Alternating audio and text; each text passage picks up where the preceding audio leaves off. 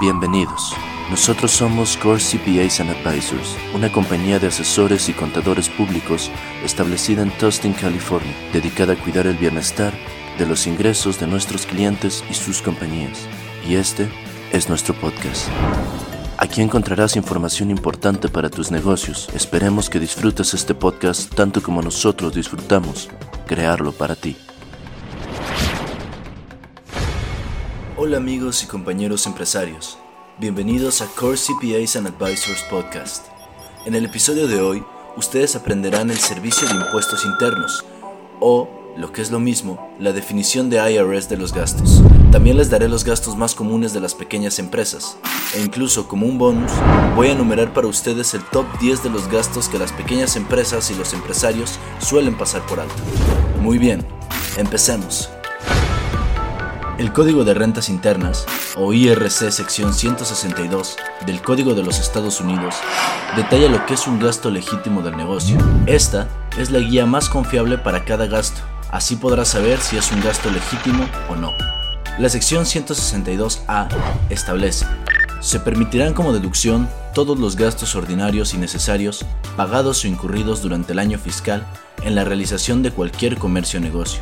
Esta definición significa que, para que los gastos puedan ser utilizados como deducciones, deben, primero, ser de uso ordinario y necesario para el negocio. Segundo, incurrirse durante el año fiscal. Y, tercero, el gasto debe ser para llevar a cabo cualquier comercio profesional o negocio establecido.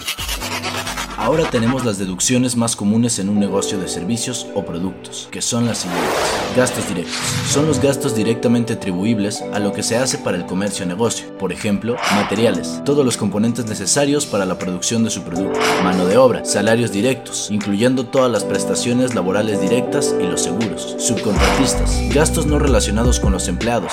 Recuerda los contratistas con licencia. Ese será un podcast para otra ocasión. Alquiler de equipos y suministros o consumibles. Los gastos indirectos, también conocidos como gastos de ventas generales y administrativos, que son atribuibles a la gestión de la empresa o negocio, son los siguientes. Gasto de publicidad y marketing, seguros, honorarios legales y profesionales, planes de jubilación, primas de seguro médico, deudas de mala calidad, material y herramienta de oficina, sueldos y salarios de oficina, porción de impuestos del empleador, gastos de alquiler, impresión, gastos de servicio, tasas de tarjeta de crédito, franqueo y servicios públicos. Claro está que dependiendo de su negocio, también puede tener deducciones específicas que son ordinarias y necesarias para su comercio. Recuerde tres puntos clave. 1. Ser para el uso ordinario y necesario del negocio. 2. Que sea incurrido durante el año fiscal. Y 3. El gasto debe ser para llevar a cabo cualquier comercio profesional o negocio establecido. Si sigue estos tres puntos claves, sus deducciones deben ser permitidas bajo la sección 162 del Código del IRS. Finalmente, como se prometió, tenemos los 10 gastos que las pequeñas empresas y empresarios suelen pasar por alto. Número 1. Gastos de puesta en marcha. Estos son los gastos en los que se incurre antes del inicio de su negocio. Número 2. Gastos de caja chica. Estos son los gastos que usted paga directamente en efectivo. Número 3. Gastos de coche y vehículo. El uso de su vehículo personal por parte de la empresa. Normalmente es reembolsado en millas.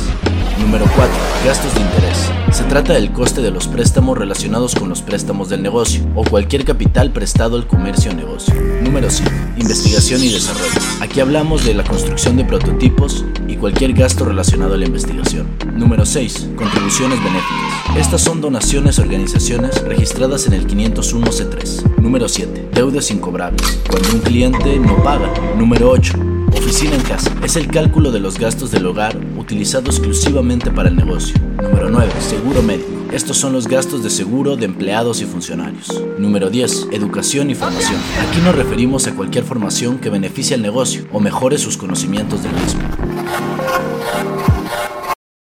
Mi nombre es Marco Medina, espero que hayan disfrutado de este podcast y espero compartir más información con ustedes en las próximas semanas. Si hay algo en lo que podamos ser de ayuda, por favor no duden en hacérnoslo saber. Bienvenidos, Core CPAs and Advisors.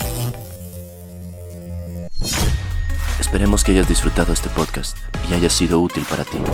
Si te interesa saber más sobre nuestros servicios, nuestro número de contacto es 949 333-0161. Recuerda que puedes encontrarnos en todas nuestras redes sociales como Core CPAs and Advisors. Gracias.